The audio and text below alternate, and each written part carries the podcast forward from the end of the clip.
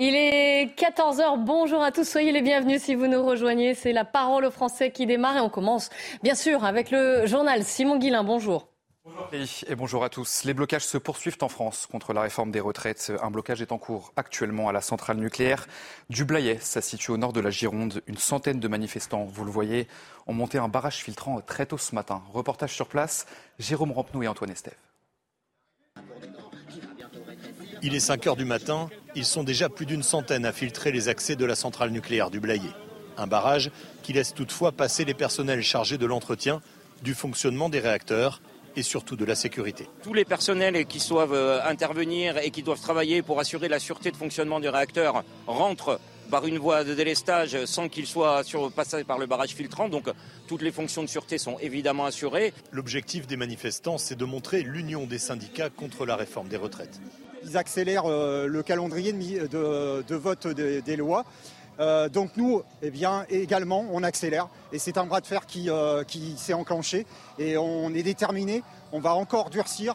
La grève dans le secteur de l'énergie a aujourd'hui des conséquences directes sur la production d'électricité, de 12 à 15 MWh en moins dans le pays. Comme si c'était 12 réacteurs à l'arrêt, en sachant qu'il n'y a pas que les réacteurs.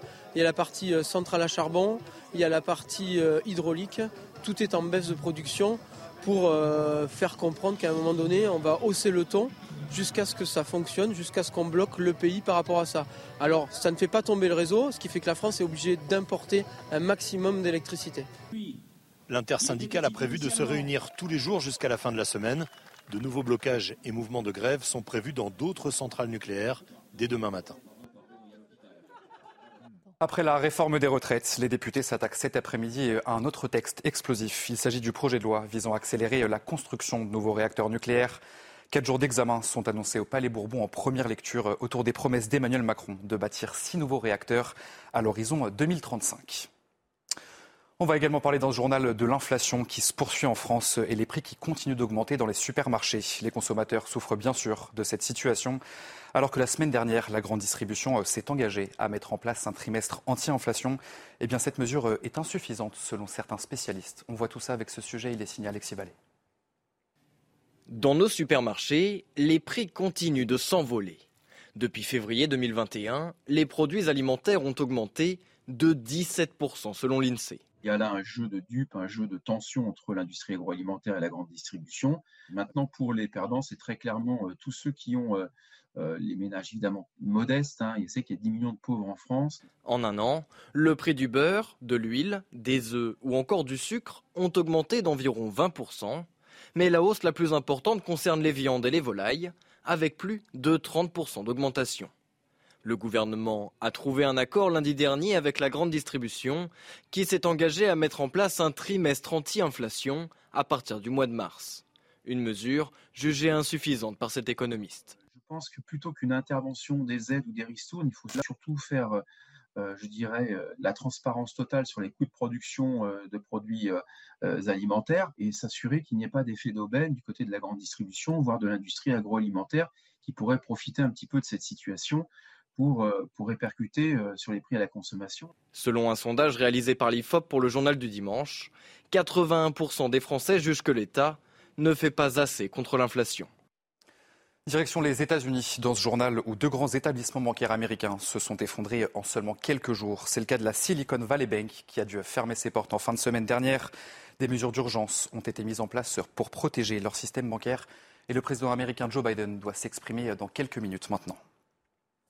Et puis retour en France pour terminer ce journal où le temps est très agité sur une bonne partie du pays aujourd'hui. Météo France a d'ailleurs placé 28 départements en vigilance orange aux orages. Vous les voyez, ces départements concernés à l'antenne. Météo France prévient qu'il reste des incertitudes sur la violence du phénomène et les zones qui seront les plus touchées. Voilà pour ce tour de l'actualité à 14h sur CNews. Tout de suite, c'est La parole aux Français. C'est avec Clélie Mathias et ses invités. Merci beaucoup Simon. On aura le plaisir de vous retrouver à 15h. Mes invités justement, Yvan Rioufol, bonjour. Soyez le bienvenu. Éric Dorit-Maten, spécialiste des questions éco de CNews, et Mathieu Langlois qui est avec nous également. On va commencer par parler de la grève des éboueurs. C'est dans quelques villes de province, notamment à Nantes et également à Paris. Vous allez voir les images, ça déborde. Ce sont des petites montagnes de déchets qui s'accumulent dans certaines rues de la capitale. D'ailleurs, Pourquoi certaines rues, Eric ? Il y a des différenciations dans les arrondissements parisiens. Oui, absolument, parce que Paris, en fait, a coupé en deux le marché. Il y a un marché privé, un marché public, et à peu près 10 arrondissements qui sont confiés à des entreprises privées. Donc vous avez Veolia, vous avez De Richebourg, Nicolin, ce sont des acteurs privés. Et puis de l'autre, bien, vous avez les bennes de la ville de Paris. Et donc là, voilà, ce qui bloque aujourd'hui, c'est la CGT qui a fait un appel à la grève, mais qui touche le secteur public. Alors il y a aussi 3 usines d'incinération en porte de la capitale, Ivry-sur-Seine, Issy-les-Moulineaux et Saint-Ouen, qui sont à l'arrêt. Évidemment, la contestation porte sur la réforme des retraites. Nous sommes en ligne avec Jean-Christophe Houbard, qui est éboueur dans le 14e arrondissement de la capitale depuis 7 ans, si je ne me trompe pas. Bonjour, merci d'être en direct avec nous. Et puis avec nous également, Gilles Mentré, qui est maire adjoint Les Républicains du 16e arrondissement de la capitale, vice-président de la commission environnement du Grand Paris. On vous voit d'ailleurs dans une rue de la capitale qui déborde d'ordures. Bonjour, à tout de suite. Ma première question s'adresse à Jean-Christophe Houbard. Je le disais, ça fait 7 ans que vous êtes éboueur, vous avez 55 ans, vous êtes syndiqué, vous êtes cégétiste. Expliquez-nous, là vous avez 55 ans, donc... Si, on va dire que d'ordinaire, normalement, pour vous, vous pourriez prétendre à une retraite à 57 ans, car vous effectuez un métier qui est pénible, et ça, tout le monde le comprend. Ça veut dire que si la réforme passe, ce sera 59 ans. Vous, c'est inimaginable. Tout à fait, c'est inimaginable, dans le sens où je fais allusion à une allocution de M. Macron le 25 avril 2019 qui disait « Rendez-vous compte, c'est impensable de demander aux Français d'aller jusqu'à 55 ans, voire 62 ans ».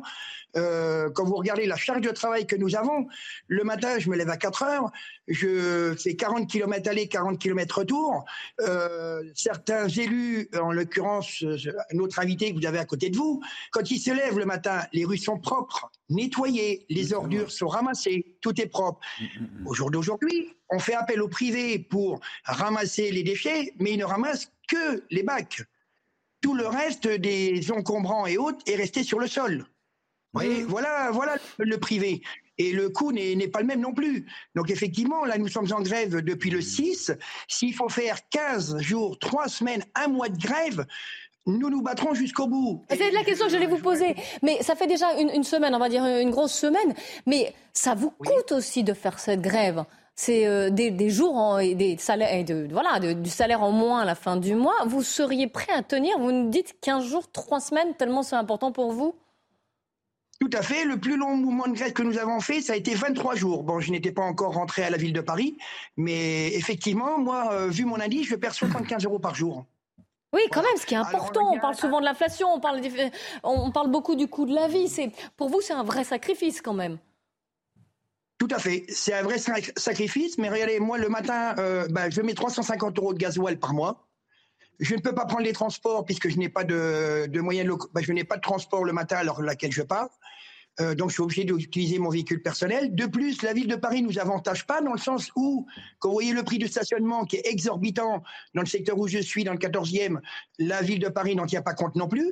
Donc, quand je vois que les élus se rebiffent en disant « oui, il faut faire un appel au privé », mais j'incite, et pas par le biais de la CGT, madame, de tous les syndicats, parce que vous avez dit en entrée en matière que c'est la CGT appel à la grève, non, c'est une intersyndicale, tous les syndicats confondus appellent à bloquer. Il est inadmissible que M. Macron nous demande à faire tous 2 ans de plus, 2 ans. Moi, j'appelle M. Macron à venir un matin à 6 heures, et à faire une collecte de déchets avec nous. Et il va voir la pénibilité que l'on peut avoir. Alors, le message est passé, une remarque d'Éric Dorit-Maten en plateau. Je parlais de Giscard d'Estaing qui avait reçu le président à l'époque, les éboueurs.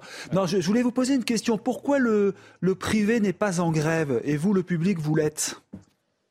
Parce que nous avons le droit nous sommes protégés par le droit de grève. Alors que les gens du privé, eux, la plupart du temps, maintenant, c'est des intérimaires, des contrats PAC. Et voilà, ils n'ont pas le même statut que nous. Nous avons une chance d'être fonctionnaires, assimilés fonctionnaires, où nous pouvons faire grève, effectivement, nous perdons de l'argent, mais bon, nous luttons. Nous lutterons jusqu'au bout, à savoir que nous avons eu une réunion il n'y a pas longtemps avec l'élu DRH de la mairie de Paris, pour la revendication. Alors, parce que là, nous bloquons pour les retraites, mais également pour nos grilles indiciaires, nos revenus. Quand vous voyez que notre salaire est principalement compris de primes. de primes. Si je prends l'exemple d'un collègue qui est parti en retraite l'année dernière, il a fait 41 années de ville, de Paris, une année de privé, il faisait 2 300 € net. Arrivé en retraite, il ne fait même pas 1 500 €, il fait 1 498 € net. Comment vous les faites aujourd'hui avec l'inflation, l'essence, tout ça? Alors effectivement, hein, on nous dit « Ah, mais Paris doit être propre ». L'année prochaine, il y a les Jeux Olympiques. Oui, bien sûr, il y a les Jeux Olympiques. Quand vous voyez que dans le 14e, une place qui était classée, qu'on appelle la place Catalogne, la mairie de Paris dépense 19,5 millions € pour rénover cette place, ça fait une belle cagnotte euro million. Non, qu'est-ce que mais alors, justement, parce que vous le dites, hein, c'est à la fois pour les Parisiens et à la fois, par exemple, pour les touristes, pour l'image de la capitale, là, on voit les déchets qui s'accumulent. Déjà, qu'est-ce que vous répondez ? Oui. Et deuxièmement, si, par exemple, la ville de Paris en vient à faire des réquisitions, qu'est-ce que vous diriez ? Nous sommes tous solidaires. On sera délogés par la force. Si on doit être délogés par la force, nous serons délogés par la force. Voilà. Mais... nous, on tiendra jusqu'au bout. Tout le monde est solidaire avec nous. Les mairies, Madame Hidalgo, c'est... Alors, vous ne le savez peut-être pas. Madame Hidalgo, c'est, entre guillemets, déchargée de la propreté aux mairies d'arrondissement. Certains maires ont eu des enveloppes que l'on appelle enveloppes souplesse. En l'occurrence, le maire du 17e, avec lequel je suis en contact, qui souhaite me rencontrer et me payer un café, vous voyez. Ils ont une enveloppe de 30 000 €.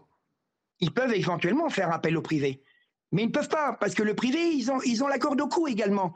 Ils n'ont pas le même statut que nous. Donc, ils ne peuvent pas s'engager à faire grève comme nous. Donc, ils sont obligés de suivre le mouvement pour le ramassage des collectes. Alors, vous savez qu'il y a Gilles Mentré, qui est maire adjoint du 16e arrondissement, qui vous écoute et à qui on va donner la parole. Mais avant cela, une question pour vous de Mathieu Langlois en plateau. C'est juste une question, Jean-Christophe. Une question très courte. C'est que vous parlez de solidarité, ce qui est, à mon avis, essentiel. Elle va aussi dans... Vous impliquez le privé dans cette solidarité et donc ma question c'est est-ce que votre mouvement social, vous le faites aussi dans l'intérêt du privé, dans votre secteur je parle. Tout à fait, puisque la future réforme des retraites qui j'espère ne sera pas votée, mais je vais prendre un exemple monsieur, je ne sais pas quel métier vous faites, mais imaginez vous êtes dans votre bureau toute la journée, au chaud, à l'abri des intempéries, du froid, de l'insalubrité. On ne peut pas dire que vous n'êtes pas vraiment impliqué.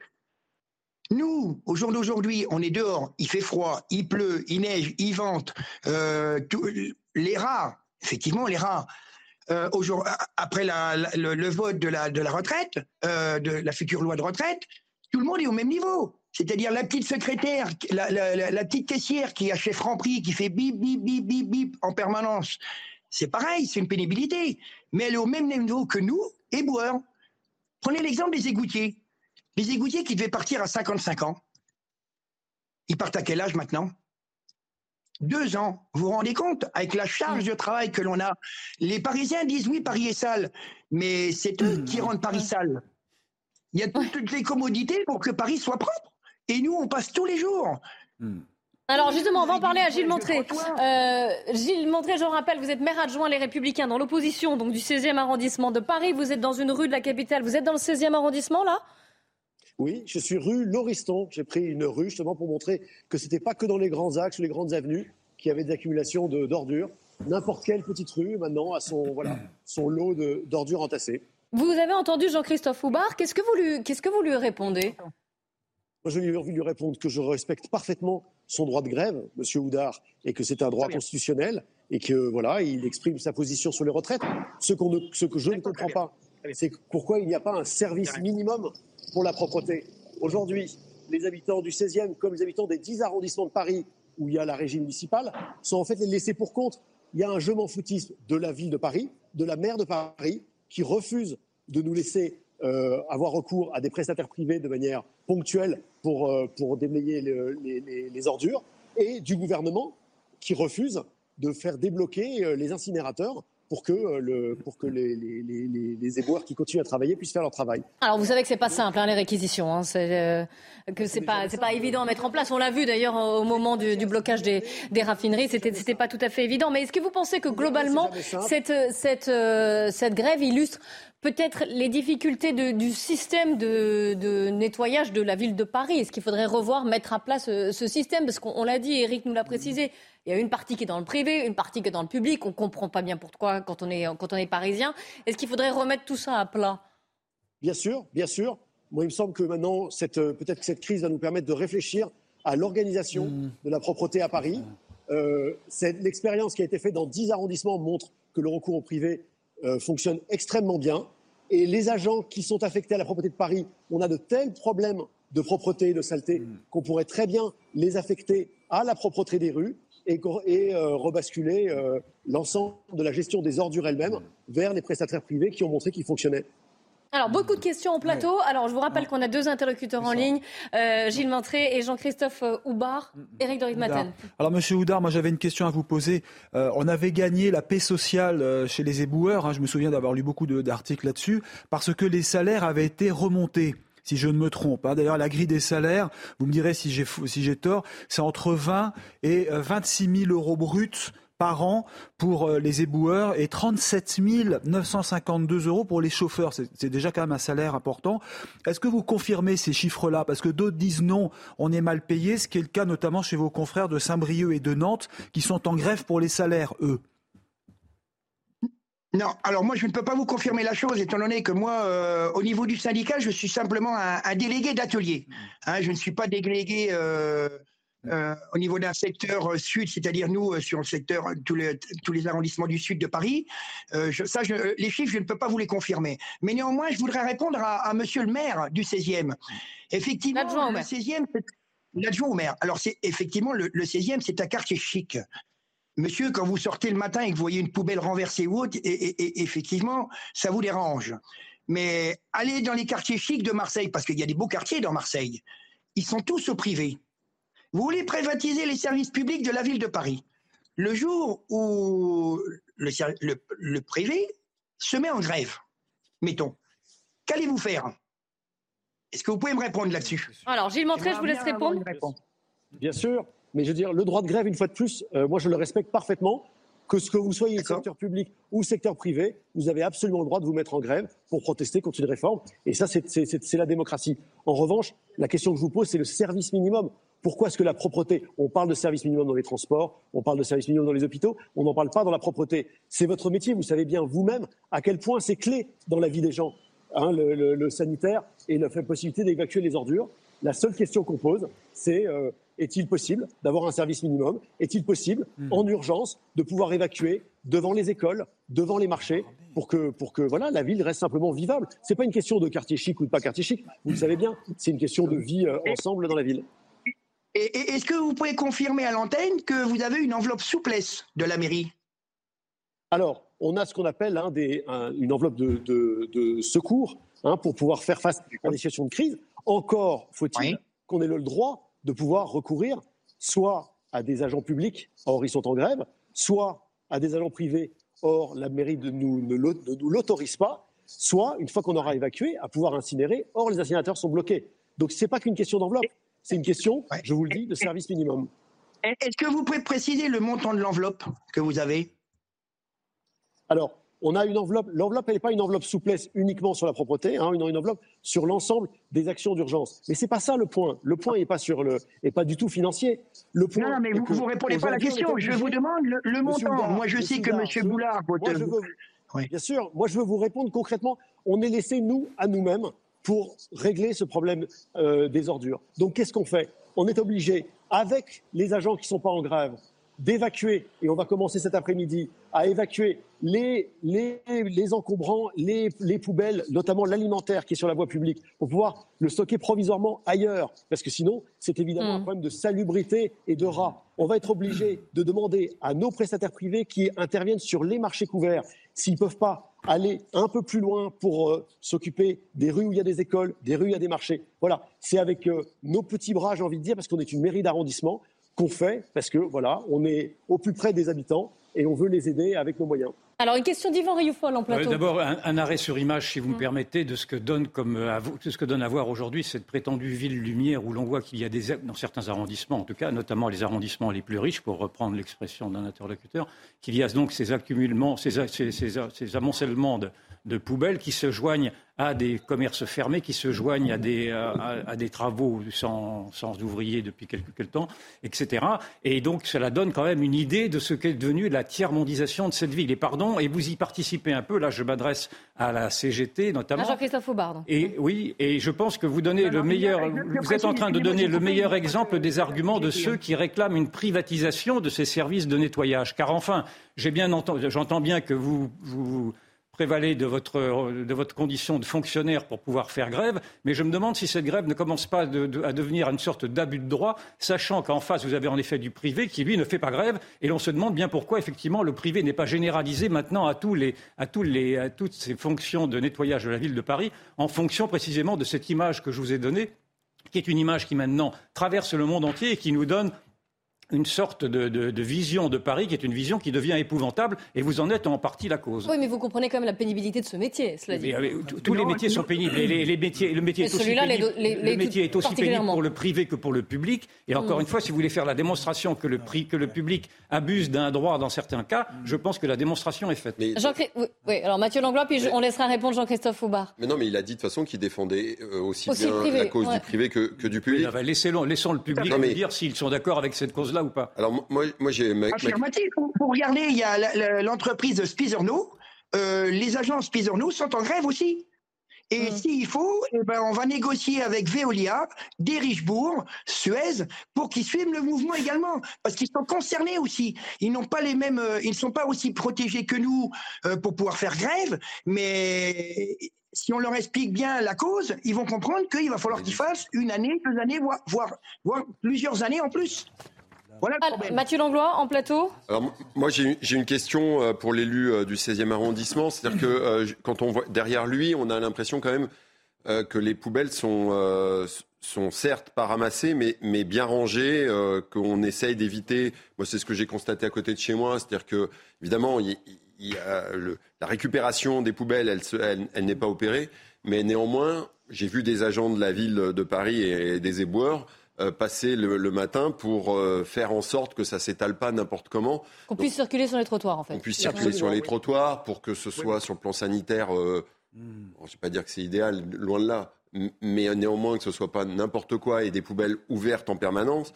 Donc ça veut quand même dire qu'il y a, non pas un service minimum, mais il y a quand même des agents de l'État et de la ville de Paris qui passent dans les rues et qui font un travail. Les encombrants, on le sait, sont récupérés.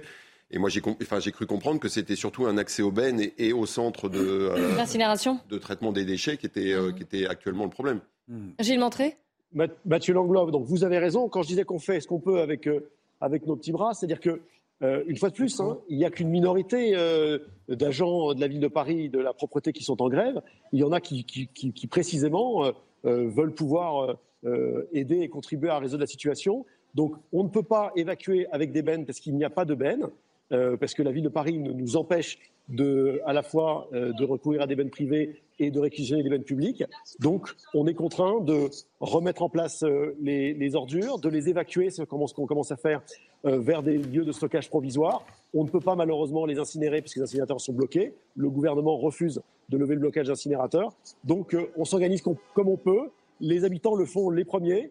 Et nous, bien sûr, la mairie, on est là pour aider. Gilles Mentré, pourquoi vous dites que le gouvernement refuse de débloquer ? Qu'est-ce qui se passe ? Vous avez entendu qu'il acceptait de débloquer ? Non, ça, je suis d'accord, mais est-ce que vous avez la raison ? La raison, c'est que bien sûr, alors entre le jeu politique qui veut, où chacun se renvoie la responsabilité, où le gouvernement prétend que c'est la faute d'Anne Hidalgo, Anne Hidalgo qui prétend que c'est la faute du gouvernement, tout ça c'est sur le dos des Parisiens. Et puis par ailleurs, c'est une question de courage. Vous dites que vous parliez des raffineries, Clélie Mathias. Souvenez-vous que Nicolas Sarkozy n'avait pas eu la main qui tremblait pour réquisitionner, une fois de plus, ça a été fait cet automne aussi, minimum sur les raffineries. On se souvient que le gouvernement, n'a pas ce courage-là, et il n'a pas aujourd'hui sur les incinérateurs. Une question, remarque très courte d'Éric de Ritmaten. Oui, pour M. Houbard. Houbard, je voulais simplement... Il y a quand même un volet pénibilité qui est prévu dans la réforme sur les retraites. Ça ne vous convainc pas? Il va y avoir la possibilité de voir un médecin, de gagner des points pour partir plus tôt. Vous pensez que c'est insuffisant? Je vais vous demander une réponse très courte, s'il vous plaît. Regardez, aujourd'hui, il y a des jeunes qui rentrent chez nous après 3 semaines de travail, ils sont déjà cassés au niveau du dos, des chevilles, les genoux, des tendinites au poignet. Donc, non, voir un médecin, mais un médecin, il va vous dire quoi? Oui, bon, on va vous reclasser dans un bureau, mais sachez qu'à la ville de Paris, si on doit avoir un reclassement, on doit se débrouiller par nos propres moyens. C'est pas la ville qui nous reclasse, c'est à nous de choisir notre future place. Vous voyez ce que je veux dire? Merci beaucoup, vraiment, Jean-Christophe Houbard. Et donc, Gilles Mentré d'avoir participé à ce débat sur la grève des éboueurs. Oui, Jean-Christophe Houbard, je vous vois taper sur votre écran.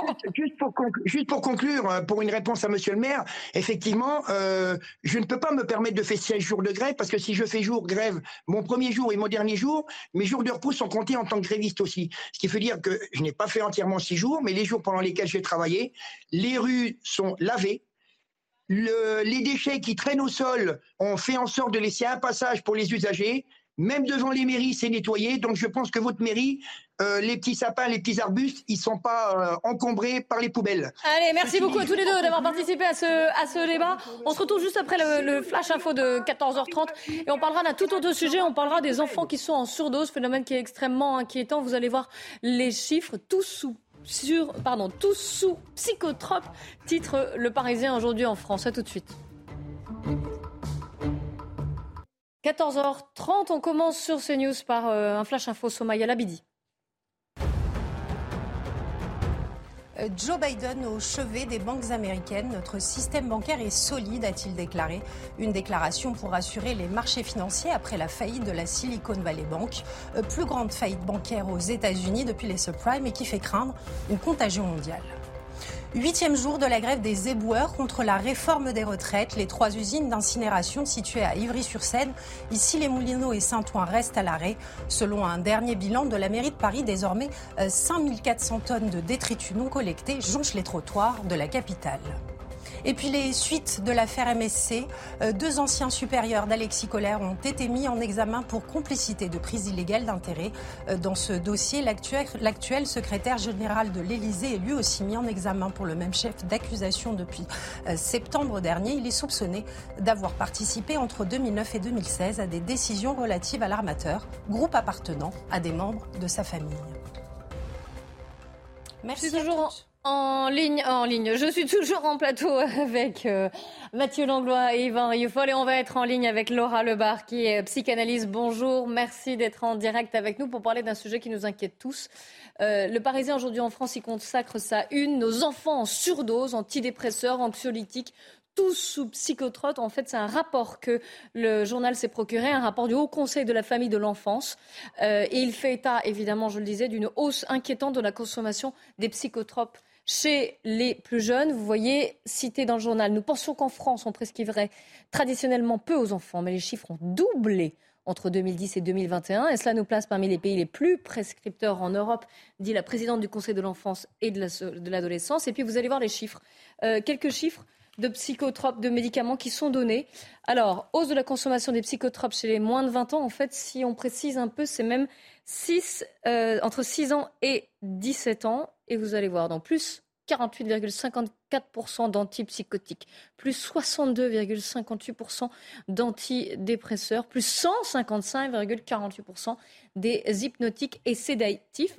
En tant que psychanalyste, est-ce que ces chiffres, est-ce que ce constat, cette hausse, vous étonne ou est-ce que vous l'avez vu venir? Alors, on l'a vu venir à cause de pas de classe, mauvais soins. Il ne faut pas croire qu'on donne des antidépresseurs aux enfants comme on donne des Smarties. C'est pas vrai du tout. On essaye toujours un processus thérapeutique. Seulement, il faut comprendre que là où on en est aujourd'hui, c'est le résultat de ce qu'on a traversé.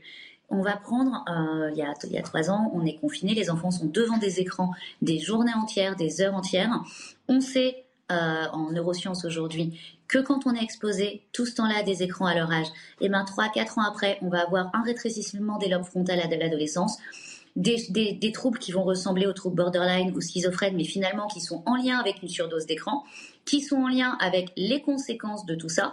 On le dit pas assez souvent, on essaye de trouver beaucoup de raisons à la violence, mais quand on imagine des enfants qui ont été avec des masques, qui ont été déscolarisés, qui ont été en visio, qui ont passé un pourcentage important de leur vie comme ça et qui reprennent l'école sans suivi, ben, il ne faut pas s'étonner que ces enfants soient en mal-être. Je pense qu'il n'y a pas assez de place pour les suivi. Effectivement, c'est extrêmement compliqué aujourd'hui d'avoir des places chez les psys, parce que surtout en spécialité enfant. Donc, peut-être que les généralistes prescrivent. En tout cas, moi, dans mon domaine, avec les thérapeutes avec qui je travaille, et les psychiatres, c'est quand même extrêmement rare. On ne va pas prescrire ce genre de médicaments à la va-vite ou à la hâte ou pour rien. C'est qu'on est dans des cas extrêmes.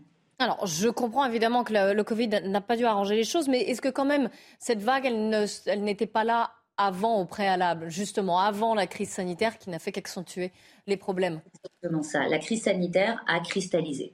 Le problème des écrans, finalement, c'est quelque chose qui est très récent. Des réseaux sociaux, des écrans, on a eu les gilets jaunes. Enfin, il y a quand même beaucoup de choses très anxiogènes, mais surtout, et ça, c'est quelque chose sur lequel il faut quand même se réveiller, les enfants qui aujourd'hui, les ados, qui prennent ces médicaments-là, c'est toute la génération, réseaux sociaux, téléphones portables, que les parents n'ont pas forcément eu les outils pour gérer. Et on ne peut pas dissocier ce que disent les neurosciences et ce qui est biochimique dans le cerveau du facteur écran aussi et réseaux sociaux, en tout cas à mon sens, ou des jeux vidéo qui sont beaucoup trop agressifs, des parents qui ne font pas attention au PEGI 18. C'est-à-dire que je pense qu'il y a une déresponsabilisation et il y a aussi autre chose, et ça c'est pour moi le plus important. Je vois beaucoup de parents qui m'appellent, qui me disent « oui, mon enfant est turbulent, mon enfant est difficile ». Il n'y a pas d'enfant difficile. Un enfant, il est en réaction. Un adolescent, il est en réaction. Et si on ne prend pas le temps de comprendre à quoi il réagit, si on donne des médicaments trop facilement sans comprendre le fond du problème, ce n'est pas suffisant. Dans les thérapies enfants, alors on a des enfants qui, même à 10 ans, on est obligé de donner un antidépresseur parce que c'est des cas extrêmement lourds. Mais ça ne se substitue pas à une thérapie. Ce n'est pas l'un ou l'autre. Il est important de continuer la thérapie et de pouvoir se socler et avoir les outils et les ressources nécessaires pour pouvoir affronter la vie. Vous mettez beaucoup l'accent sur les réseaux sociaux, sur les écrans. C'est la seule cause. Pourquoi nos enfants vont-ils si mal, en fait ? Alors, moi, je vais mettre ça, mais je vais surtout mettre la démission des parents. Les écrans, c'est pas forcément pour les enfants. Hein. On va prendre... Quand j'allais au restaurant petite avec mes parents, on n'avait pas de téléphone, donc on communiquait. Le soir, on avait un moment en famille à table. Aujourd'hui, ce que je vois, c'est de plus en plus de familles qui ne dînent plus ensemble, où il n'y a plus de moment de partage, où il n'y a pas de jeu de société, où chacun est devant son écran.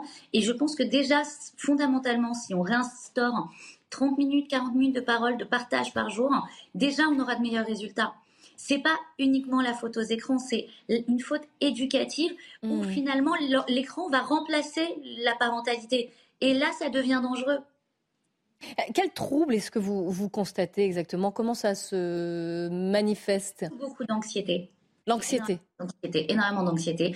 Des patients qui, dès l'âge de 10 ans, 11 ans, n'arrivent plus à dormir. Beaucoup de harcèlement. Il y a aussi une hausse du harcèlement, une hausse de la violence dans les écoles qui crée des climats très anxiogènes. On va aussi avoir... on va aussi avoir des systèmes d'enseignement qui vont être extrêmement durs parce que les profs vont parfois peut-être à bout, et je jette la pierre sur personne, mais trop de pression, que ce soit à la maison ou à l'école sur les notes, toutes ces choses-là qui ne valorisent pas le bien-être et qui ne valorisent pas que l'enfant puisse parler. La clé pour que nos enfants soient de moins en moins en dépression et puissent s'ouvrir, c'est de leur permettre d'avoir un espace sans jugement où ils puissent parler. C'est impératif. Vous n'avez pas de place chez les psys, pas de souci, mais au moins, occupez-vous de cet espace de parole. C'est tout ce que je dis. Oui, mais c'est assez alarmant quand même ce que vous dites. On est d'accord que les médicaments, quand on a recours à des médicaments pour les enfants, ça soulage peut-être, en tout cas certainement, mais ça ne soigne pas. Donc au final, ça ne fait que repousser certainement. Et en plus, décaler, plus les enfants grandissent, décaler vers l'âge adulte certains troubles qu'ils peuvent développer ou continuer d'avoir un peu plus tard. Alors, j'ai envie de vous dire, même pour les adultes, hein, un traitement ne se substitue pas à une thérapie, fondamentalement. Et on croit que le médicament va substituer. Le médicament, il faut le prendre comme une béquille. On va dire, voilà, j'ai un enfant qui est suicidaire, on va lui donner une béquille, on va lui donner vraiment de la fluoxétine, puisque on sait que c'est ce qui marche le mieux avant 18 ans. On va lui donner le temps qu'il avance dans sa thérapie. Le temps que l'enfant ait des assises suffisamment solides pour supporter l'avancée dans la thérapie. Et puis surtout, que les parents aient aussi une prise de conscience de ce qui est dysfonctionnel à la maison, d'un moyen de communiquer entre l'enfant et le parent. Parce que l'enfant, il n'est pas seul à être en dépression. Il y a un contexte, il y a un climat, et le parent doit apprendre à communiquer avec son adolescent qui a du mal à se construire. Ouais, alors, beaucoup de questions au plateau. On va commencer avec vous, Mathieu Langlois. Moi, je suis absolument d'accord avec ce qu'a dit Madame Lebar. Alors, hypnotique, le médicament le plus prescrit ou celui qui a le plus augmenté pour les enfants, vous avez dit 158% là dans le tableau. Oui, on va revoir le tableau. C'est les hypnotiques. Alors les hypnotiques, moi je le connais bien, je suis anesthésiste réanimateur. Comme son nom l'indique, c'est un coup de massue. Enfin, ça. Mais c'est-à-dire qu'ils ne peuvent plus aller à l'école quand on est sous hypnotique. Ça dépend là. Mais c'est de toute façon, c'est pas du tout la solution. Et ça a été très bien dit par Madame Lebas. Et donc vous expliquez 155% plus. Oui, mais de toute façon, et ça a été dit. D'abord, l'article du Parisien, on a l'impression que tous nos enfants qui vont pas bien, qui ont beaucoup d'angoisse, évidemment majorée par, on a dit, la période Covid qui est un accélérateur, on les mettrait tous sous traitement et en plus dont on sait l'inefficacité. Encore une fois, ça a été très bien dit par Madame Lebard, c'est-à-dire que ça correspond pas à la vérité de la prise en charge. Heureusement. Mais il y a quand même ces chiffres. Néanmoins, il y a des chiffres qui augmentent, c'est une évidence. Néanmoins, il y a un défaut aussi de place et d'autres solutions en termes de soutien pédopsychiatrique. Et il y a une alerte de la part des professionnels. C'est même pas une alerte, c'est une urgence. Ouais. Mais encore une fois, moi, si je compare par rapport à l'obésité, par exemple, j'ai l'impression qu'on ne traite absolument pas la cause et qu'on essaye juste de mettre des pseudo-solutions plutôt pour nous aveugler qu'autre chose. Sur la chirurgie bariatrique, on sait très bien que finalement, si on luttait réellement sur les causes de l'obésité, ce serait 1000 fois plus efficace. Là, sur le problème qui a été très bien expliqué par Madame Lebard, si le but c'est d'assommer nos enfants, alors là c'est un échec. On va encore plus aggraver la situation. Laura Lebard, vous voulez réagir à ce qui a été dit par Mathieu Langlois ? Alors, je suis tout à fait d'accord, surtout sur l'obésité. Alors, vraiment, merci. Parce qu'on ne le dit pas assez, mais les kilos, c'est psycho-émotionnel. C'est quand on va apprendre à l'enfant à répondre de façon affective à la nourriture. C'est-à-dire, mon enfant rentre à 5 ans, 6 ans de l'école, 7 ans, peu importe, il a passé une mauvaise journée. Mon enfant rentre. « Oh, mon chouchou, ça va pas, je te fais un chocolat chaud. » Eh bien, le cerveau va enregistrer désarroi, émotion, nourriture. Ça va créer des mécanismes. Il peut y avoir plein de causes. Ça peut être environnemental, ça peut être parce qu'il se sent mal, besoin de se remplir, des TCA. Mais effectivement, je vous rejoins complètement.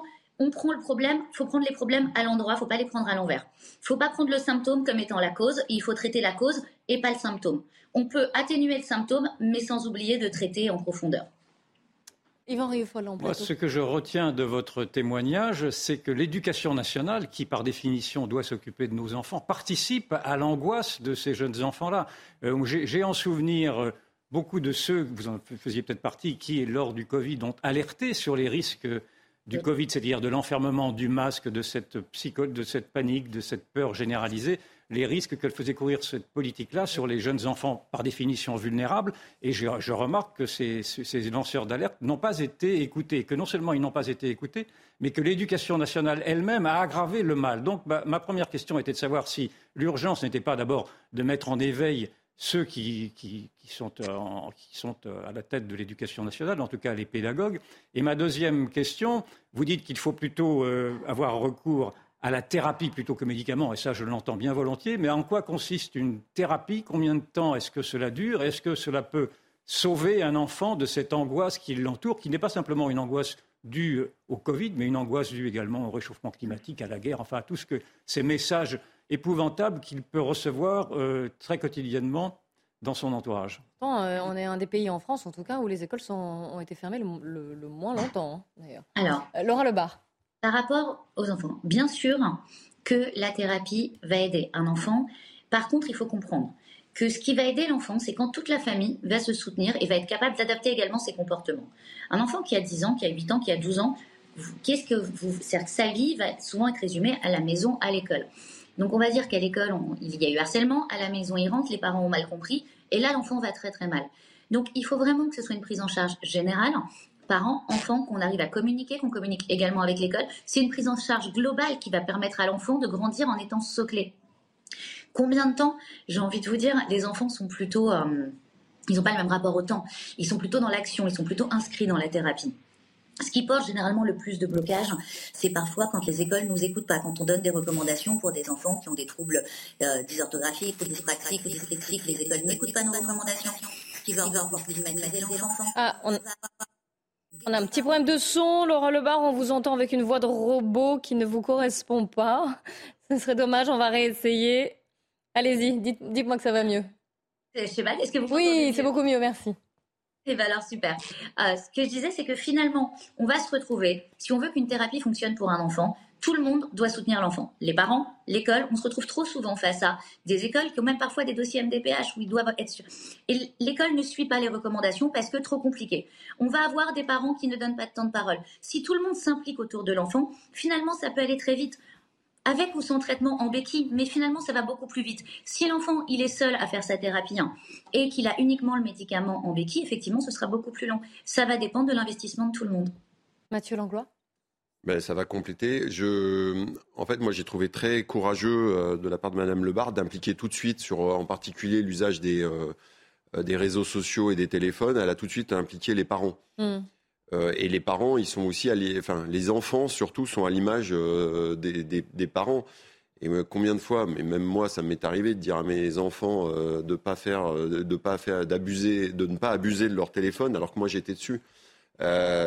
Oui, donc au final, il faut aussi se responsabiliser nous-mêmes. Mais elle l'a très bien dit, et je l'écoute, et je vais essayer de le mettre en pratique. Mais c'est-à-dire que moi, ma question, c'est quand elle prend en charge. Enfin, j'ai un peu la réponse, mais ma question, c'est quand elle prend en charge des enfants, justement, dont on a parlé, dont le Parisien a parlé. Est-ce que systématiquement, même sur des grands ados, elle impliquait les parents ? Oui, j'impose une guidance parentale. Et sinon, je ne comprends pas. Alors, j'ai la chance. Et j'ai pas compris. C'est vous imposez. Oui, elle impose une présence parentale. Oui, et une présence ou aussi éventuellement, ça peut aller plus loin. Alors, on peut pas imposer une thérapie. Une guidance parentale, pas une présence, une guidance. Une guidance, pardon. Voilà. Et une prise en charge parentale ? Non, alors c'est pas une prise en charge. C'est-à-dire que je vais recevoir l'enfant, d'accord, qui va être mon patient. Moi, je peux pas prendre les parents et l'enfant, mais par contre, je vais imposer aux parents. Sinon, je ne prendrai pas le patient. J'ai la chance aujourd'hui de pouvoir justement agir comme ça, parce que sinon, ça ne sert à rien. De venir 2 fois par mois pour mettre des outils en place et faire des points le temps qu'on ait des règles qui marchent et qui fonctionnent et qui font que l'enfant se sent en sécurité. Rassurez-nous, vous avez des bons résultats. C'est-à-dire que, est-ce qu'un enfant un adolescent qui a souffert d'anxiété, qui a souffert de troubles dépressifs pendant l'enfance, adolescence, est-ce que, voilà, il peut, entre guillemets, être soulagé de tous ces maux à l'âge adulte, ou est-ce qu'il restera toujours quelque chose ? Honnêtement, depuis que j'ai moi-même, alors vous soulignez tout à l'heure que je suis quelqu'un de très courageux, moi je suis quelqu'un de très intègre. Donc c'est-à-dire que depuis que j'ai arrêté de prendre des enfants pour soigner les parents, parce que ça, je ne l'accepte pas. Et donc, je dis, voilà, moi, je fonctionne comme ça, donc vous voulez, c'est bien, vous ne voulez pas, vous allez voir quelqu'un d'autre. Honnêtement, je n'ai jamais eu un enfant qui est resté en dépression plus de 6 mois, 8 mois. L'enfance remonte, on le socle, et puis c'est terminé. Ils n'ont pas un parcours de vie significatif pour faire 10 ans de thérapie, à part très lourde pathologie. Une question d'Yvan Rioufol. Je suis affolé par le recours massif, si j'ai bien compris, tout de même aux sédatifs, aux antidépresseurs, pour ces enfants-là. Comment jugez-vous cet usage du médicament qui est donc cautionné par une partie du monde médical, si je comprends bien ? Est-ce qu'il n'y a pas là tout de même une sorte d'irresponsabilité ? Et surtout, est-ce que cet usage de médicaments, de sédatifs, peut avoir des effets secondaires et dans un avenir proche ou plus lointain ? Ne serait-ce que sur la vie à l'école ou la vie en société. Ne serait-ce que sur la vie à l'école, on peut imaginer des somnolences et des choses comme ça. Alors, ça reste une minorité. Et le fond du problème, c'est que, ce que je disais tout à l'heure, on se retrouve avec des médecins généralistes, alors j'ai rien contre eux ou pour eux, mais qui ne sont pas thérapeutes et qui finalement vont prescrire ça sans s'assurer qu'il y a un suivi, sans parler aux psy. Et là, on a des vraies problématiques. Alors je comprends que les pédopsychiatres soient surchargés, mais avant tout, on prend un avis psychothérapeutique. On ne va pas directement voir un médecin généraliste. Et fondamentalement, moi, ces chiffres-là, je ne les ai jamais vus en cabinet. C'est pas tout ce que je vis. Mais je pense qu'il faut être très clair là-dessus, c'est-à-dire que oui, les chiffres, parce que là, il faut arrêter de se faire peur. Ils font peur, c'est vrai. Non, mais l'article du Parisien, il est fait pour faire peur, mais moi, je marche pas à ça. Oui, mais parce que vous avez un certain recul, mais vous voyez quand même qu'il y ait une augmentation, qu'il y ait un vrai problème de la prise en charge de la santé mentale de nos enfants, c'est une évidence. Qu'il y ait une augmentation, que ça se traduise. Et on l'a bien dit que c'était par un échec des vraies bonnes solutions qui n'étaient pas assez suffisantes. Il y a une augmentation des médicaments, mais pour rassurer Yvan Rioufol, c'est à la marge. Par contre, pour sa question, est-ce que ça aura des conséquences sur la santé des enfants? Ça, c'est une certitude. C'est-à-dire que là, on parle de médicaments qui seront déjà sur les adultes, on le sait, dévastateurs. Mais alors sur les enfants, c'est encore pire. Et donc là, clairement, il faut éviter. Oui. Il faut même, c'est pas qu'éviter, il faut vraiment prendre le problème à bras-le-corps. Et on l'a dit, prendre le problème à bras-le-corps, ça veut dire traiter la cause ou les causes. Et ça veut dire, oui, donc, passer à la... le problème, c'est que ça passe par les parents, ça passe par l'éducation, ça passe par des politiques. Oui, mais ça... Est-ce que ça veut dire qu'il faut fermer les réseaux sociaux? Qu'est-ce que vous voulez dire en disant tâter les causes? En tout cas, il faut apprendre à vivre avec les réseaux sociaux et pour toute la société. Mais on parlait de l'obésité, c'est exactement pareil. Le problème, c'est qu'au lieu de faire de la chirurgie bariatrique, on aurait dû probablement bien en amont, et on voit les sociétés américaines, travailler sur, on va dire, la malbouffe. Laurent Houbard, quels troubles doivent inquiéter avant d'en venir justement à tout, aux médicaments ou même à autres, mais quand on est parent, qu'on a des enfants, adolescents, quels troubles doivent nous alerter et nous dire bon, peut-être aller consulter justement un pédopsychiatre ou un thérapeute? Déjà, quand votre enfant perd la joie de vivre, quand il rentre dans le mutisme, quand il s'enferme, ou à l'inverse, quand il va fuir le dialogue, quand il va fuir la communication, quand il va vous dire tous les jours ça va, c'est pas possible. Et puis surtout, ce qui empêche d'en arriver là, c'est que tous les jours vous devez poser la question à vos enfants: est-ce que tu es heureux? Comment on peut améliorer notre vie ensemble? Comment tu peux améliorer ta vie? Viens, on travaille ensemble. Et si tous les jours vous travaillez avec vos enfants 5-10 minutes par jour juste sur ça, est-ce que tu es heureux? Finalement, vous verrez si votre enfant va pas bien, puisqu'il communiquera. Vraiment, là, c'est la communication. Pour les téléphones, prendre une boîte, les mettre sur le côté, puis quand on dîne tous les soirs 1 heure, il n'y a pas de téléphone. On est dans la communication. La communication se perd, et c'est vraiment ce que je vois et ce que je trouve le plus triste, parce qu'un enfant, il a besoin d'être en sécurité avant tout. Si votre enfant est en sécurité, il vous parlera. Alors, une question très courte, je comprends très bien ceci. Je reviens à cette option de l'éducation nationale qui a été de promouvoir le numérique et précisément les réseaux sociaux. Est-ce que c'est une bonne option que celle-ci, ou est-ce qu'effectivement c'est une priorité qu'il faudrait revoir? Alors, nos enfants vont vivre avec ça. Il ne faut pas avoir peur de l'évolution, du progrès. Ce qu'il faut, c'est nous-mêmes former nos enfants, nous former nous-mêmes, apprendre à travailler avec, savoir quel outil c'est. Quand je vais sur Google, moi, c'est mon encyclopédie. Avant, je devais aller à la bibliothèque. Donc, si on apprend à nos enfants que c'est un dictionnaire ou une encyclopédie, que c'est un outil de recherche, qu'est-ce que j'en fais? C'est toujours le même problème. Je pense que c'est une solution intelligente d'apprendre, j'en fais quoi? L'utilité de ces choses-là. Et non plus en avoir peur et le diaboliser, parce que c'est leur quotidien. Oui, donc ils ne vont pas y échapper de toute façon. Hein. Il reste 30 secondes, Mathieu. Mais le problème, c'est que la mutation, elle s'est opérée trop rapidement. Ouais. C'est vrai, et qu'on n'a pas mis en place les barrières qui nous permettent, même pour nous d'ailleurs. Même, c'est nous qui n'avons pas réussi à apprendre suffisamment avec cette évolution. Et alors évidemment, la transmettre à nos enfants, bah là on est pris de court. Laurent Houbard, un grand merci à vous de nous avoir expliqué ce phénomène, cet enjeu, et effectivement de nous avoir peut-être rassurés aussi face à cette une qui est particulièrement angoissante, pour reprendre ces mots-là. On se retrouve juste après le journal de 15h. On reviendra sur le mouvement de grève des éboueurs. Ça s'amoncelle notamment à Nantes et à Paris. Vous verrez certaines images. On entendra également un commerçant qui est très en colère face à cet amoncellement. Et puis un spécialiste des rats également, parce que beaucoup de Parisiens s'inquiètent de la venue des rats. À tout de suite. Il est 15h. Bonjour à tous, soyez les bienvenus si vous nous rejoignez. C'est La parole aux Français avec le journal. Pour commencer, Simon Guilin. Rebonjour Clélie et bonjour à tous ceux qui nous ont rejoints à 15h sur CNews. On va prendre la direction des États-Unis pour commencer ce journal, où de grands établissements bancaires américains se sont effondrés en seulement quelques jours. C'est le cas de la Silicon Valley Bank qui a dû fermer ses portes en fin de semaine dernière. Et on va retrouver tout de suite en direct à New York notre correspondante Elisabeth Guédel. Elisabeth, Joe Biden vient tout juste de s'exprimer. Il devait bien sûr rassurer au plus vite les Américains à l'ouverture des marchés financiers ce matin. Que faut-il tout simplement retenir de cette prise de parole, Elisabeth ? Effectivement, c'est une intervention qui a été ajoutée à la toute dernière minute dans l'emploi du temps du président. Il fallait éviter la panique. Le système bancaire américain est solide, a déclaré Joe Biden, assurant les Américains clients des deux banques en faillite, la SVB et Signature Bank, eh bien qu'ils pourront accéder à leur argent à tout moment. C'était vraiment l'objectif, rassurer cette opinion américaine paniquée. Elle a souligné aussi ce qui a été fait rapidement, la prise de contrôle de ces deux banques dès l'annonce de leur faillite et la mise à disposition des autres banques de prêts spéciaux pour faire face justement à un manque de liquidité et répondre à la demande de retrait des clients des banques. Donc un discours rassurant et très important.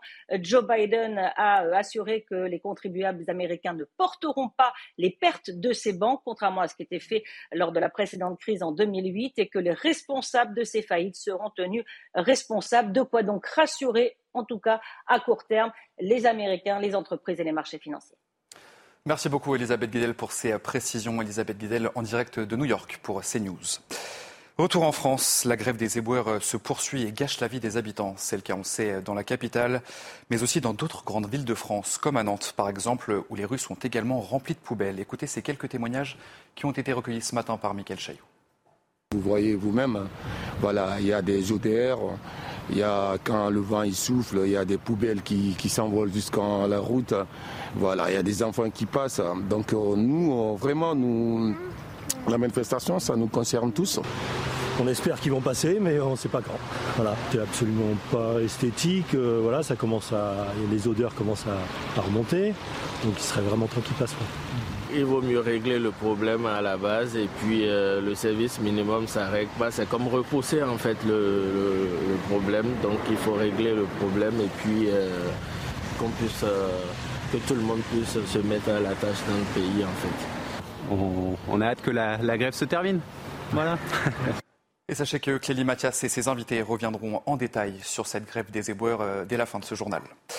Les importations d'armes en Europe ont quasiment doublé l'année dernière, plus 93% sur une année. C'est ce que révèle un institut international de recherche sur la paix de Stockholm.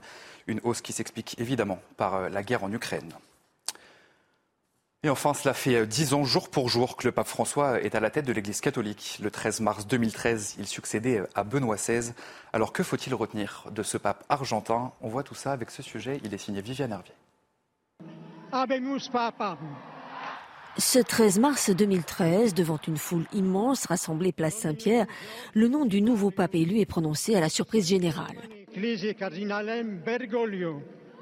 Le cardinal argentin Jorge Bergoglio ne faisait pas partie des favoris pour prendre la succession de Benoît XVI. Mais lorsqu'il apparaît vêtu d'une simple soutane blanche et prononce ces quelques mots, les fidèles sont immédiatement conquis. Fratelli et sorelle, buonasera. Une nouvelle page est en train de s'écrire avec ce premier pape jésuite et latino-américain de l'histoire. Le premier aussi à choisir le nom de François en référence à François d'Assise, saint patron des pauvres. Face à une église en perte de vitesse, il va réformer en profondeur le gouvernement du Saint-Siège, décentraliser, donner plus de place aux laïcs et aux femmes, assainir les finances du Vatican. Confronté au drame de la pédocriminalité dans l'église, il va lever le secret pontifical et obliger les religieux à signaler les cas à leur hiérarchie. Finit aussi la diabolisation de l'homosexualité. En 2013, dans l'avion qui le ramène d'un voyage au Brésil, il prononce cette phrase. Si une personne est gaie et cherche le Seigneur avec bonne volonté, qui suis-je pour la juger? Il n'hésite pas à se rendre sur l'île italienne de Lampedusa ou à Lesbos en Grèce pour plaider la cause des migrants. En 10 ans de pontificat, le pape François a visité une soixantaine de pays. À 86 ans, malgré une santé fragile qui l'oblige à se déplacer en chaise roulante, il semble bien décidé à poursuivre sa mission. C'est la fin de votre journal de 15h sur CNews. Vous retrouvez tout de suite Clélie Mathias et ses invités. C'est La parole aux Français, toujours. Merci Simon, je suis avec Yvan Rioufol et Mathieu Langlois. On va retrouver dans le 2e arrondissement, grâce aux images de Sacha Robin et de Jeanne Canca, Romain qui est restaurateur et qui n'en peut plus de cette grève des éboueurs. Montrez-nous un petit peu, Romain, ce que vous avez devant votre restaurant. Bonjour, là vous voyez ma terrasse normale. En soi qui est plutôt agréable. Et là maintenant je commence à être encerclé par un lot de poubelles. Là c'est juste le départ. Parce que maintenant je ne sais plus où je vais les mettre de ce côté-là, donc je vais devoir commencer à les mettre de l'autre côté. Donc je vais être encadré complètement. Et oui, on a vu une personne qui avait du mal à passer. On va, mais vous comprenez le mouvement de grève ? Ah, non mais ce qui est assez intéressant, c'est Non mais je comprends que les gens soient contre la réforme, moi aussi je suis pas pour, mais à côté de ça, je ne comprends pas qu'il y ait de service minimum qui ne soit pas installé. On paye quand même toute l'année aussi un service, là il n'y a rien.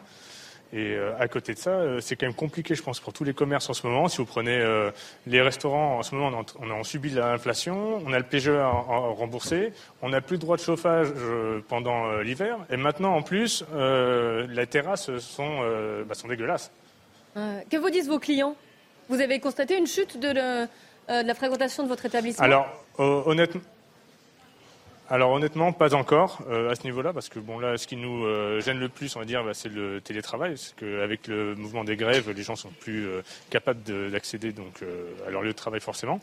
Donc là, il y a une grosse chute à ce niveau-là. C'est vrai que je pense que quand on va être complètement encadré de poubelles, clairement, ils vont pas vouloir s'installer. Hein. Moi, le premier, j'aurais pas envie de me faufiler à travers les poubelles pour me mettre en terrasse. Alors, est-ce que vous avez vu des rats aussi ? Parce que c'est une grande inquiétude des Parisiens, parce que déjà on sait que le rat a tendance à être très présent dans la capitale. Est-ce que là, vous avez peut-être, est-ce que vous inquiet justement d'une recrudescence de la présence des rats ? Alors honnêtement, pour l'instant, j'ai pas de rats dans la rue, donc du moins j'en ai pas encore vu. Mais bon, après il y a des quartiers de Paris qui sont complètement infestés. Hein. Si vous allez sur les Halles, j'ai des collègues restaurateurs qui sont là-bas. C'est un combat déjà habituel, mais là ça va être une horreur. Après, j'espère que ça ne va pas se déplacer et venir, même dans les petites rues telles que la nôtre. Donc ce que vous réclamez, en tout cas, c'est un service minimum de la part de la mairie de Paris, hein. C'est de trouver une solution, parce qu'on ne sait pas combien de temps ça va durer. Clairement, il ne faut pas se voiler la face, hein, ça va durer plus d'une semaine encore. Donc là, en une semaine, quand vous voyez ça, vous le multipliez par le nombre de semaines, on va faire quoi, des remparts autour de nos terrasses ? Oui, on a vu que les gens avaient du mal à passer. Un grand merci, Romain, et bon courage à vous, surtout. Ouais. Dans ces conditions, merci à Sacha Robin et à Jeanne Canca. Nous sommes en ligne, je vous posais la question des rats, mais nous sommes en ligne avec Romain Lasseur, qui est expert en faune invasive. Est-ce que c'est un problème, là, cette grève donc, des éboueurs ? Et donc, est-ce qu'il y a une possibilité pour que les rats arrivent d'autant plus sur nos trottoirs ? Bonjour à tous et bonjour aux auditeurs. Effectivement, il n'y a pas de génération spontanée. Donc les rongeurs qui sont déjà là, ils vont pouvoir profiter de cette situation, puisqu'on a une partie importante des rongeurs qui vivent en surface, qui exploitent déjà de la ressource alimentaire, une autre partie qui vit dans les réseaux dans lesquels il y a moins de nourriture. Là, si on a une recrudescence de nourriture en surface, on va avoir une multiplication des rongeurs qui viennent en surface. Et c'est sans rappeler également que ces rongeurs qui vont fréquenter ces poubelles, à un moment, ils vont laisser de l'urine, ils vont laisser un certain nombre de déjections qui portent les pathogènes, en tout cas les maladies que les rongeurs sont capables de transmettre à l'homme. Donc la première question qui me vient en tête, c'est quid de la situation sanitaire que ça va provoquer dans les différents quartiers. Et monsieur citait les Halles, et effectivement, les Halles, c'est hyper simple de voir des rongeurs en pleine journée, mais quid également des agents de la mairie de Paris qui vont ensuite ramasser ces ordures après 10 jours de vagabondage dans les rues. Donc on a une vraie situation sanitaire alarmante qui est en train de s'installer, qu'un certain nombre de maires d'arrondissement sont en train de dénoncer, de signaler. Donc oui, effectivement, c'est pas très responsable, parce que on va une fois de plus donner raison aux rongeurs, et donc de ces places dans lesquelles on a beaucoup de rongeurs, comme c'est le cas des Halles, comme le parvis de Notre-Dame, ces places vont devenir des sources de rongeurs pour le reste de la ville. Donc oui, c'est une situation relativement inquiétante. Oui. Alors une question pour vous de Mathieu Langlois. Moi, ça avait une question sanitaire, c'est-à-dire que est-ce qu'on a des études qui ont été faites sur justement le risque de transmission chez l'homme de la leptospirose, par exemple, par l'urine des rongeurs, en particulier des rats, lors des mouvements de grève des éboueurs ? Alors effectivement, c'est des études beaucoup plus globales que ça, parce qu'on n'a pas vraiment d'observatoire du rongeur en France. On a d'ailleurs du mal à donner des chiffres. On est toujours un peu à la louche. On sait que cette année, par exemple, nos confrères de la Chambre syndicale professionnelle du métier ont démontré qu'on avait plus 35% d'intervention des professionnels pour des questions de dératisation. Et je crois que Stéphane Bras est intervenu ce matin en direct pour le rappeler. En fait, la leptospirose, oui, c'est une maladie un petit peu oubliée. C'est 700 cas humains par an en France. C'est 10 à 12% de mortalité. Et c'est essentiellement à cause du contact avec l'urine, avec les rongeurs, avec deux espèces, les ragondins, mais aussi le rat brun en ville. Il y a de nombreuses études, et notamment une dernière étude qui a été faite en 2018 ou 2019, me semble-t-il, dans un parc à Chantraine, dans les Hauts-de-Seine, qui démontrait qu'on avait une partie non négligeable des rongeurs qui hébergeaient ce pathogène et qui pouvait être transmis facilement aux gens qui fréquentaient, pour des questions ludiques ou des questions de déjeuner le midi, ces parcs urbains. Donc, des études... L'accumulation des déchets... L'accumulation des déchets majore le risque ou... Parce que moi, je n'ai pas cette notion-là, mais... À partir du moment où on maintient des populations de rongeurs assez denses en surface, dans des conditions sanitaires dégradées, et qu'on les laisse uriner, parce qu'ils vont fréquenter cette nourriture en permanence, le jour, la nuit, de fait, puisqu'ils vont pouvoir se cacher dans les sacs. De fait, cette surfréquentation de surface, si on a des individus qui sont porteurs de cette maladie et donc excréteurs de cette maladie dans l'environnement, vont donc poser une situation sanitaire plus grave que d'habitude. Donc j'aurais plutôt tendance à dire oui, les grèves des éboueurs, je dirais, maximisent ce risque de contact entre les maladies que les rongeurs peuvent disséminer dans la rue et puis les gens qui vivent là. Hein. Ouais. On a dit que c'est grave. Ouais. Ce sera surtout les éboueurs qui seront les premiers... exposé. Oui, c'est ce que je rappelais tout à l'heure, les agents de... Yvan Rioufol, rapidement. Est-ce que vous observez une réticence dans l'éradication des rongeurs, dans l'éradication des rats, suite à la mobilisation des protecteurs des animaux qui disent des rats qu'ils ont une utilité dans la ville, et d'ailleurs qu'il ne faudrait pas les appeler les rats, mais des surmulots? Oui, alors effectivement, quand on est dans la sémantique, on n'est pas sur le terrain. Moi, je suis un homme de terrain, donc je peux vous dire qu'effectivement, les propos qui sont tenus par ces associations qui souhaitent défendre les rongeurs n'ont rien à voir avec ce qu'on vit sur le terrain. D'ailleurs, ces gens n'ont jamais à souffrir de surpopulation de rongeurs quand ils descendent dans leur cage d'escalier. Donc c'est facile de porter ces propos quand on n'a pas à les supporter dans son quotidien. Et effectivement, on a des protecteurs de toute forme de vie sauvage, de toute forme d'animaux liminaires, comme on les appelle, en milieu urbain. Et ça, c'est complètement contraire à la situation sanitaire dont on a hérité il y a 200-300 ans, pour lesquels on a mis en place des procédures de régulation de ces espèces. On ne parle pas d'éradication, le rongeur il a probablement sa place en ville, et qui sommes-nous pour juger de la place d'un animal ou d'un autre ? C'est simplement sa surdensité qui pose des problèmes sanitaires, et j'ai l'impression que ces associations-là ne font pas de bibliographie. Il est quand même pourtant simple de regarder dans la bibliographie un petit peu sérieuse, et pas forcément dans les articles qui sortent dans la presse ou dans les affiches qu'ils sont capables de produire, un peu sérieuse, que le rongeur est un vecteur de dégradation de la santé humaine. Et d'ailleurs, dans plein de grandes métropoles mondiales, c'est un signe de pauvreté dans plein de pays. Donc on est encore à l'heure de redécouvrir le rôle sanitaire du rat. Je vous le rappelle, on est quand même un peu à moins de 600 jours des JO. C'est une honte. C'est une honte. Et en tout cas, c'est des propos qui ne devraient pas être tenus dans une société comme la nôtre. Merci beaucoup, Romain Lasseur. Et on retient vos propos donc inquiétants, votre inquiétude en tout cas, concernant la situation sanitaire de la ville de Paris, tout du moins, ou même des villes qui sont touchées par cette grève des éboueurs. Merci également à Mathieu Langlois, Yvan Rioufol et Eric de Ritmaten qui étaient revenus avec nous. On se retrouve demain dès 14h. En attendant, c'est Nelly Denac et ses invités. Le débat se poursuit. 90 minutes info. Elle va revenir évidemment sur la réforme des retraites. C'est une semaine décisive politiquement. À tout de suite.